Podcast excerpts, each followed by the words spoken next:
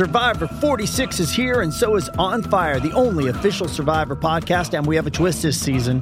The winner of Survivor 45, Dee Valladares, will be joining us every week. We're going behind the scenes of the biggest moments, the how and the why things happen, and the strategy and analysis you can only get from someone like me, a Survivor winner. Listen to On Fire, the official Survivor podcast, wherever you get your podcast. This episode is brought to you by Paramount Plus. Get in, loser! Mean Girls is now streaming on Paramount Plus. Join Cady Heron as she meets the plastics in Tina Fey's new twist on the modern classic. Get ready for more of the rumors, backstabbing, and jokes you loved from the original movie with some fetch surprises. Rated PG 13. Wear pink and head to ParamountPlus.com to try it free. Does Monday at the office feel like a storm? Not with Microsoft Copilot. That feeling when Copilot gets everyone up to speed instantly? It's sunny again. When Copilot simplifies complex data so your teams can act, that sun's shining on a beach. And when Copilot uncovers hidden insights, you're on that beach with your people and you find buried treasure. That's Microsoft Copilot. Learn more at Microsoft.com/slash AI for all. Hey, thanks for being here today, Jesse. Yeah, I'm excited. This is cool. Very This cool, is yeah. great. So you have a new EP on the way, right? I do. Uh, the project Race the Tide. Uh, it's a new seven song EP and comes out March 23rd. It'll be everywhere. Excellent. Tell me a little bit about that. Um, we recorded it um, at this studio, these two studios in LA, one called Whispering Pines, which is actually Lord Huron studio, if you're a fan of that band. I am. And uh, we did it also at Sound 69. Mm-hmm.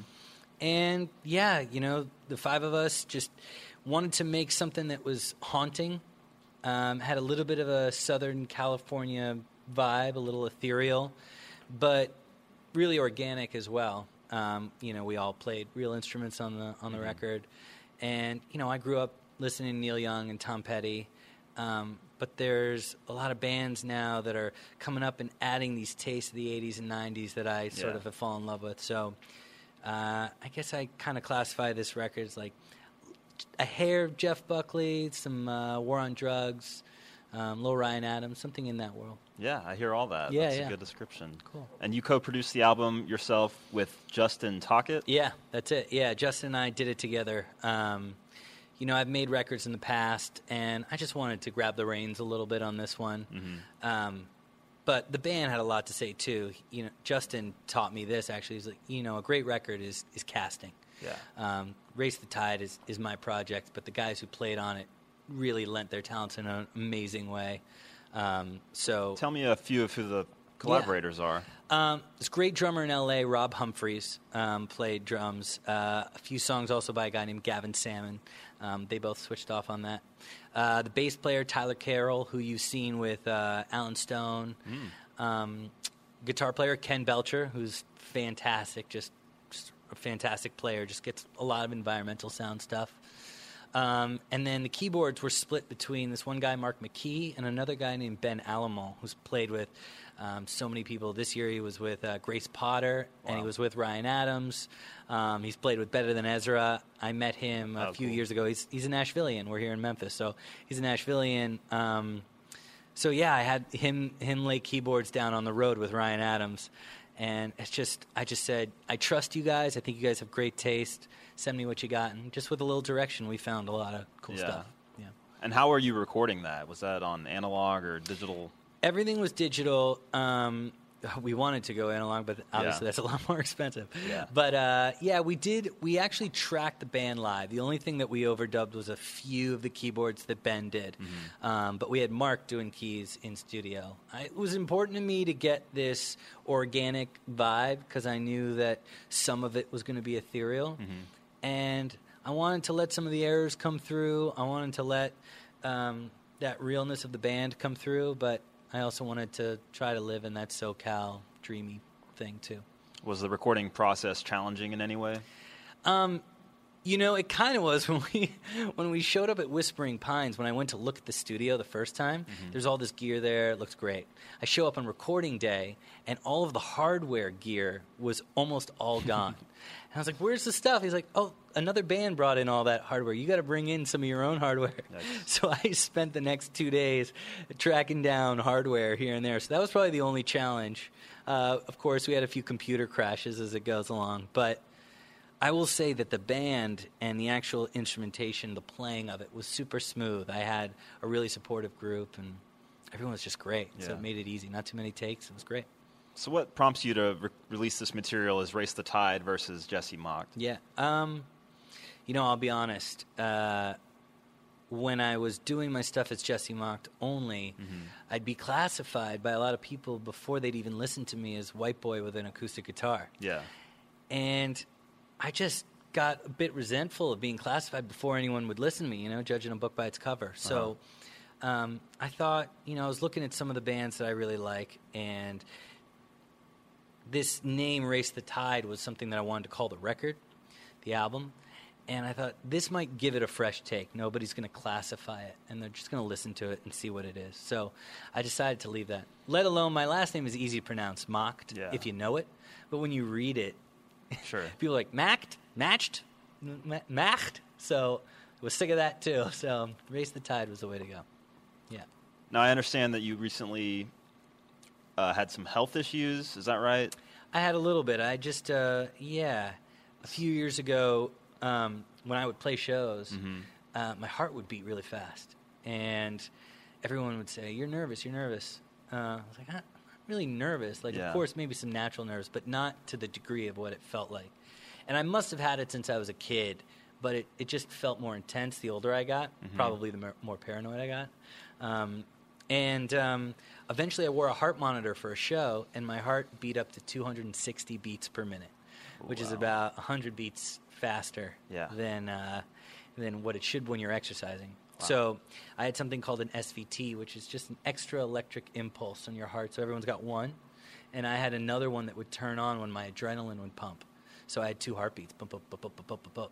So that's why it was 260. But it's a pretty remarkable uh, uh, thing that they do to get rid of it. They put you out, they and they go into your body and they uh, send a radio wave, and they essentially cauterize the extra electric impulse, and then it's gone forever.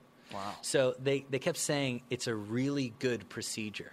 And I was like, what? Good procedure? Because they're really proud that it's such a cool thing that it gets rid of it forever. So it's dangerous in that if that turns on, you can pass out, you can have a heart attack, you're driving, that's, you know, you crash into a pole.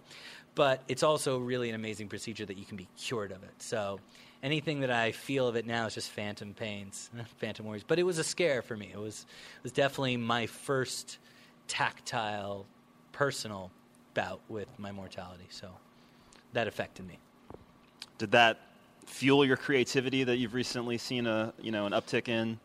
Yeah, I, I think what it did was it it um, really made me take the present moment more personally and make music that I want to make and, and chase it as best I can and put it all out there and see see what turns. You know, I think that was a reason I co-produced this record um, and I directed a music video. I just felt like.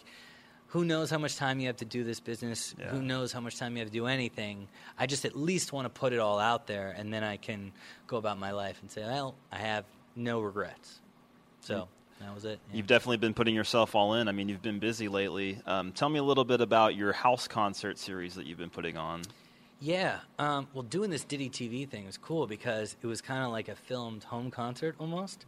Um, you know, when I started out doing a band, I was in a band for many years in college and after called Burn Down the Mission. And uh, when I had to start over again, when that band ended, I just thought about going to all these little bars and playing to 10 people and it smells like vomit. And how am I going to get people to come Yeah. down, you know, and check me out?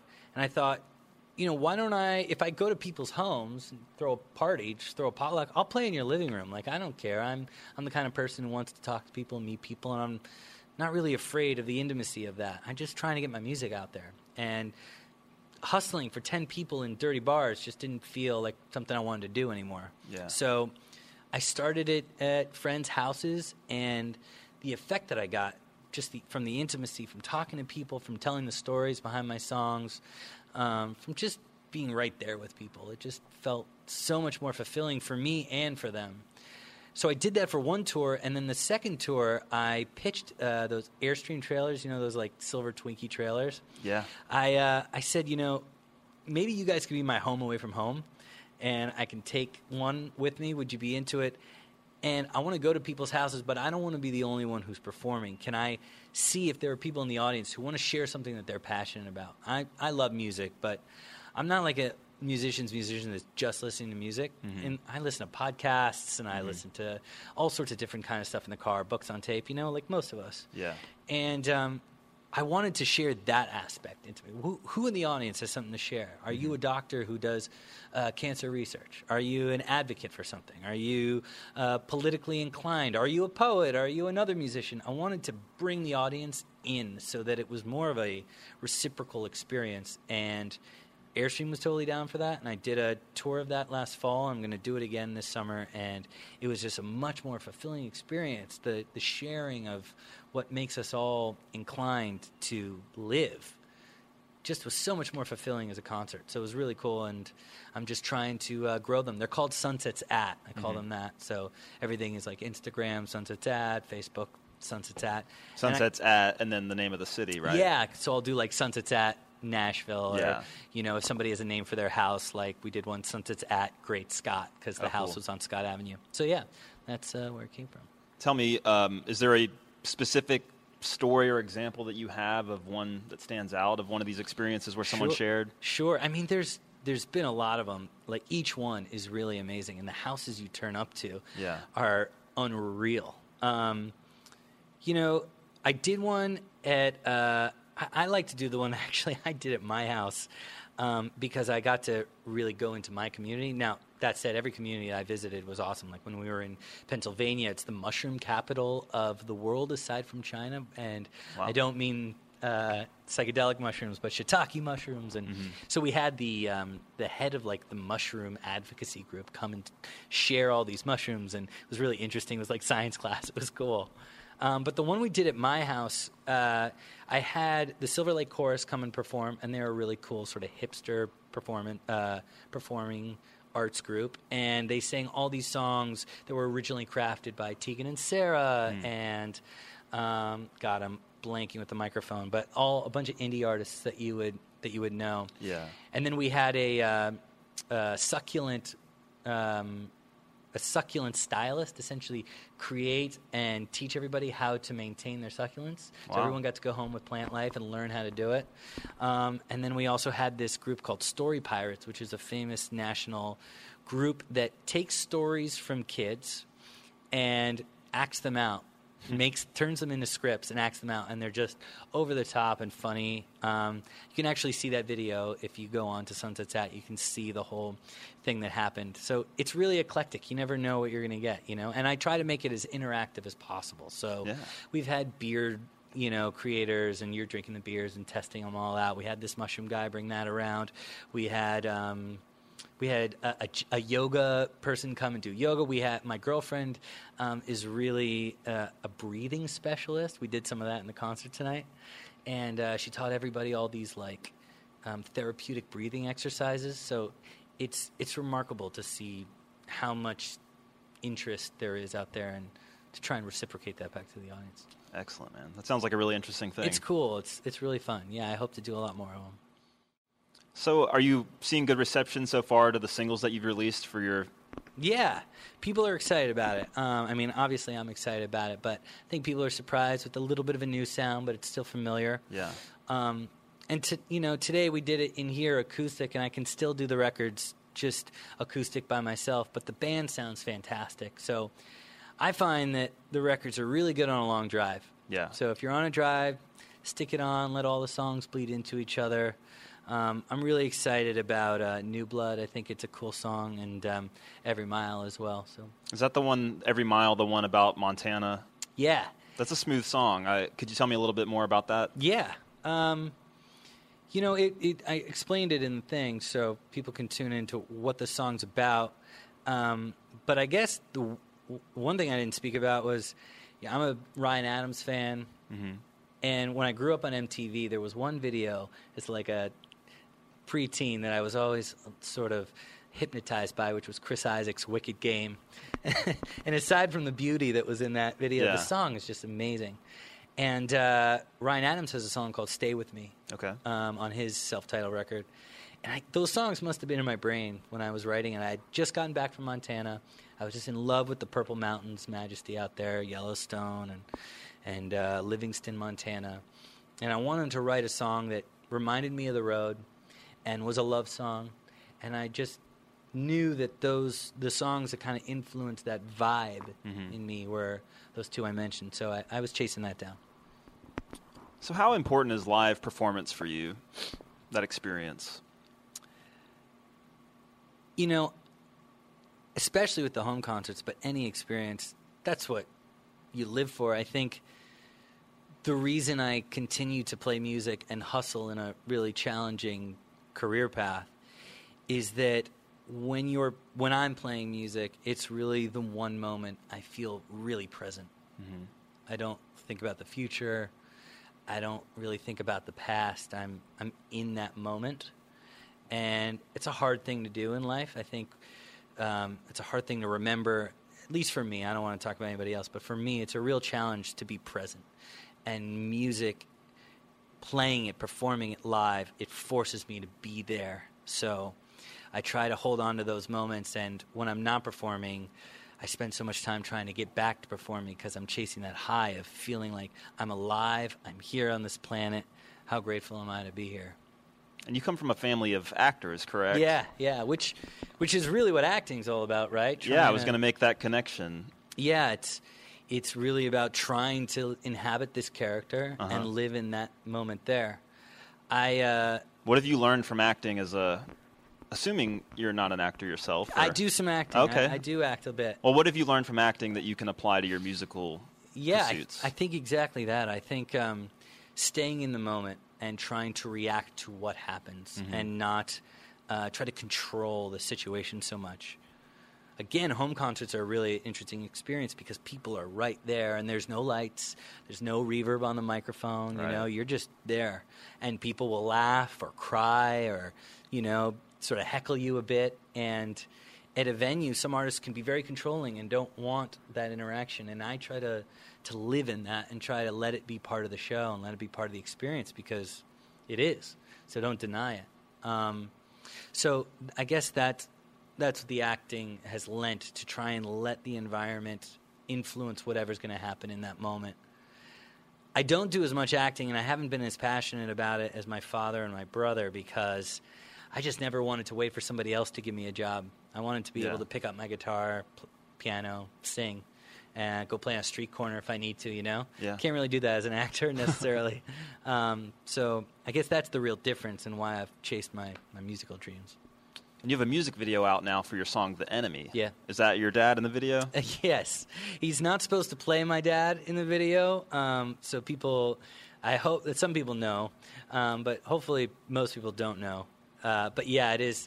You know, my dad, growing up, my dad's got a powerful voice. He's an actor. He's a charismatic guy. Uh-huh. He's got an intimidating face as well, and he's played the bad guy in a lot of movies, a lot of TV shows. So I wanted an intimidating sort of presence in the video. Um, the song is called "The Enemy," and it's about uh, confronting your own subconscious, your own enemies inside of you. Mm-hmm. And so maybe it was some sort of subconscious uh, way of confronting, you know, something that I knew Yeah. that was very powerful and having to go up against it and uh, and so I was really grateful that he, he did it. He was excited to do it. It was fun to direct him.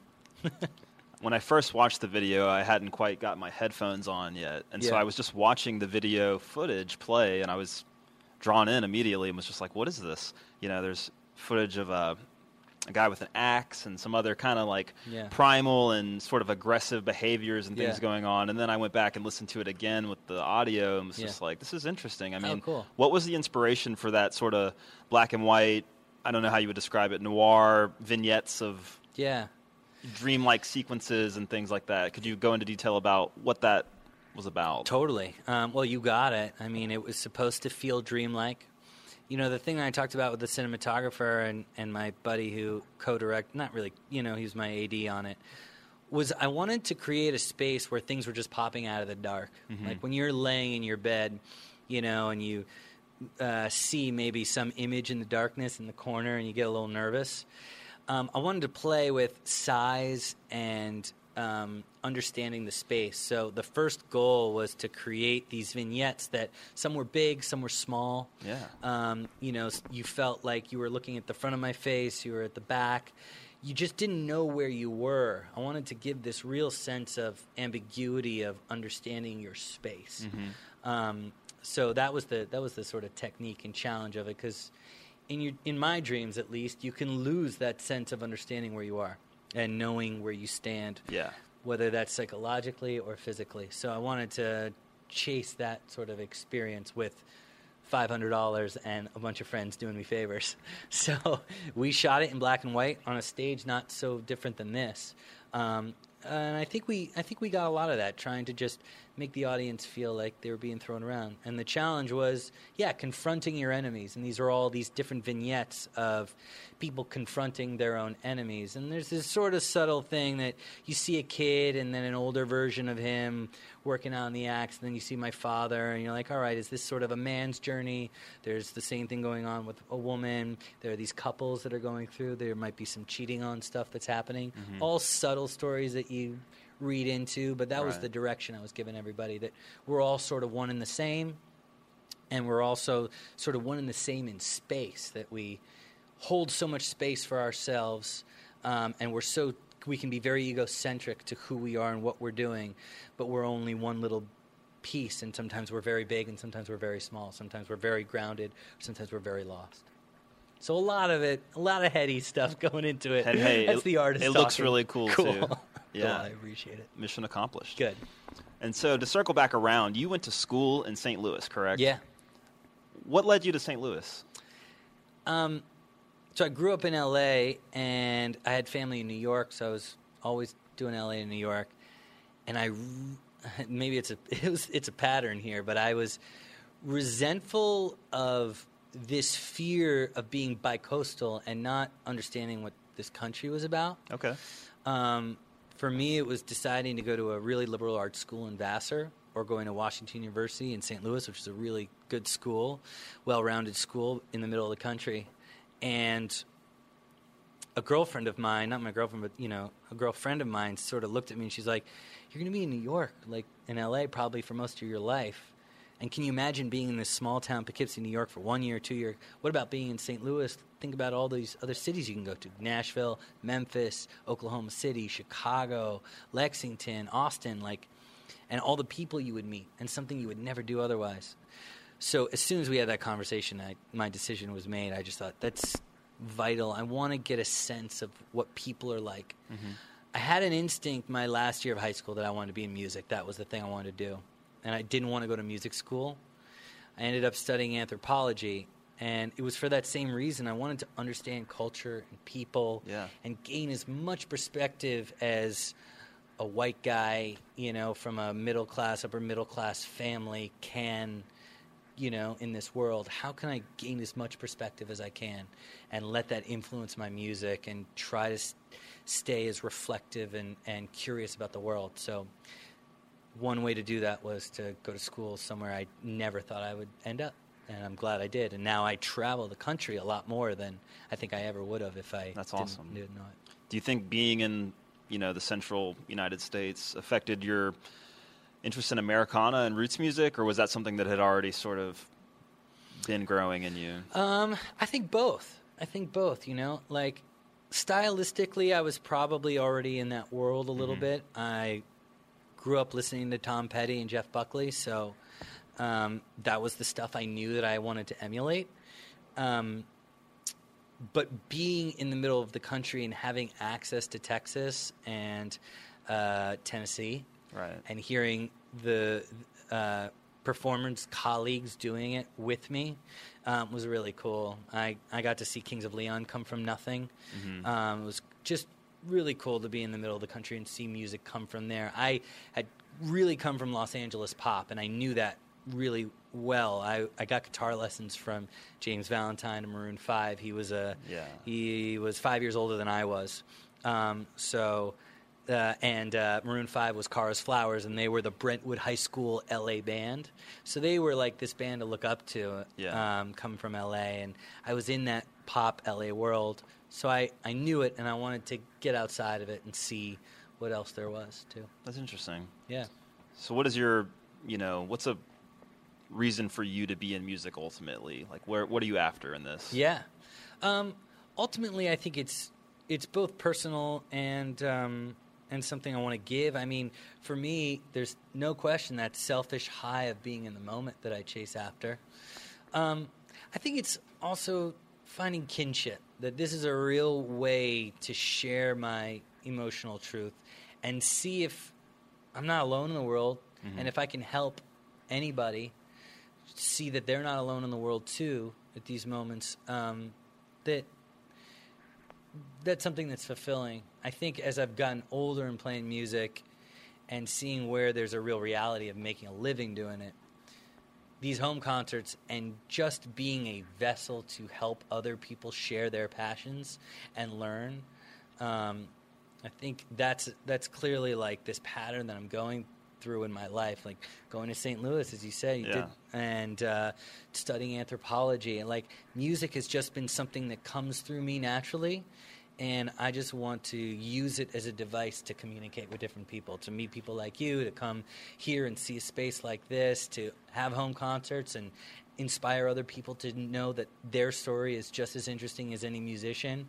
Um, you know, music has opened up that world for me, and as well the selfish high of just being Yeah. feeling alive.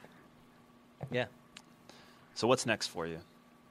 So what's next is to promote the heck out of this record. Um, I just want to, you know, play it around and create this home concert series. Continue that. Um, we've got a music video coming out uh, next week. The song "Dianu" is going to come out. Cool. So I'm excited to do that. Um, there's a lot of art in that too, so people should look out for that. Um, and I directed that one as well. So Dianu's music video is coming out. I start shooting New Blood's music video, um, and I go from there. We'll see. You know, I'm I'm doing a lot of writing with different artists too. Okay. And I'm hoping to to uh, continue to do that. So if there are artists out there who are looking for songwriters, I I love doing that as a part of my career. I do that as well. So uh, I'm hoping to do a lot more writing and and just keep spreading my wings, see how it goes. and you're online. You have a website. Yeah, everything is Race the Tide Music. So racethetidemusic.com, Instagram Race the Tide Music, YouTube Race the Tide Music, everything. So excellent. you can find me there. All right, man. Yeah. Well, thanks for being here today. Oh my gosh, thank you so much for having me. I really appreciate it.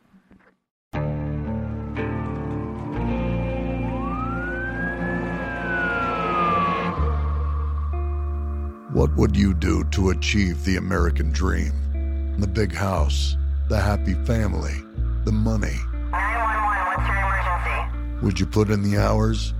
Would you take a big swing? What's the problem? What's the problem? Would you lie? Would you cheat? Would they shot? Were they shot? Would you kill? Yes. My mom is dead. My mom is right there. From Airship, the studio behind American Scandal, comes a new true crime history podcast. I'm Jeremy Schwartz, and I'll be taking you inside the minds of some of our most notorious felons and outlaws, exploring the dark side of the American dream. In my new show, American Criminal, you'll meet the picture perfect brothers who killed their parents, the thief who stole babies, the crypto king who siphoned off billions, and plenty more. From assassins and gangsters to killers and con artists. Whatever the case, whoever the criminal, you don't know the full story. Until now. Don't miss the debut season of American Criminal, The Menendez Brothers, beginning February 29th. Listen wherever you get your podcasts Or to get early ad-free access to the entire season first, plus hundreds of other ad-free history podcast episodes, subscribe at IntoHistory.com.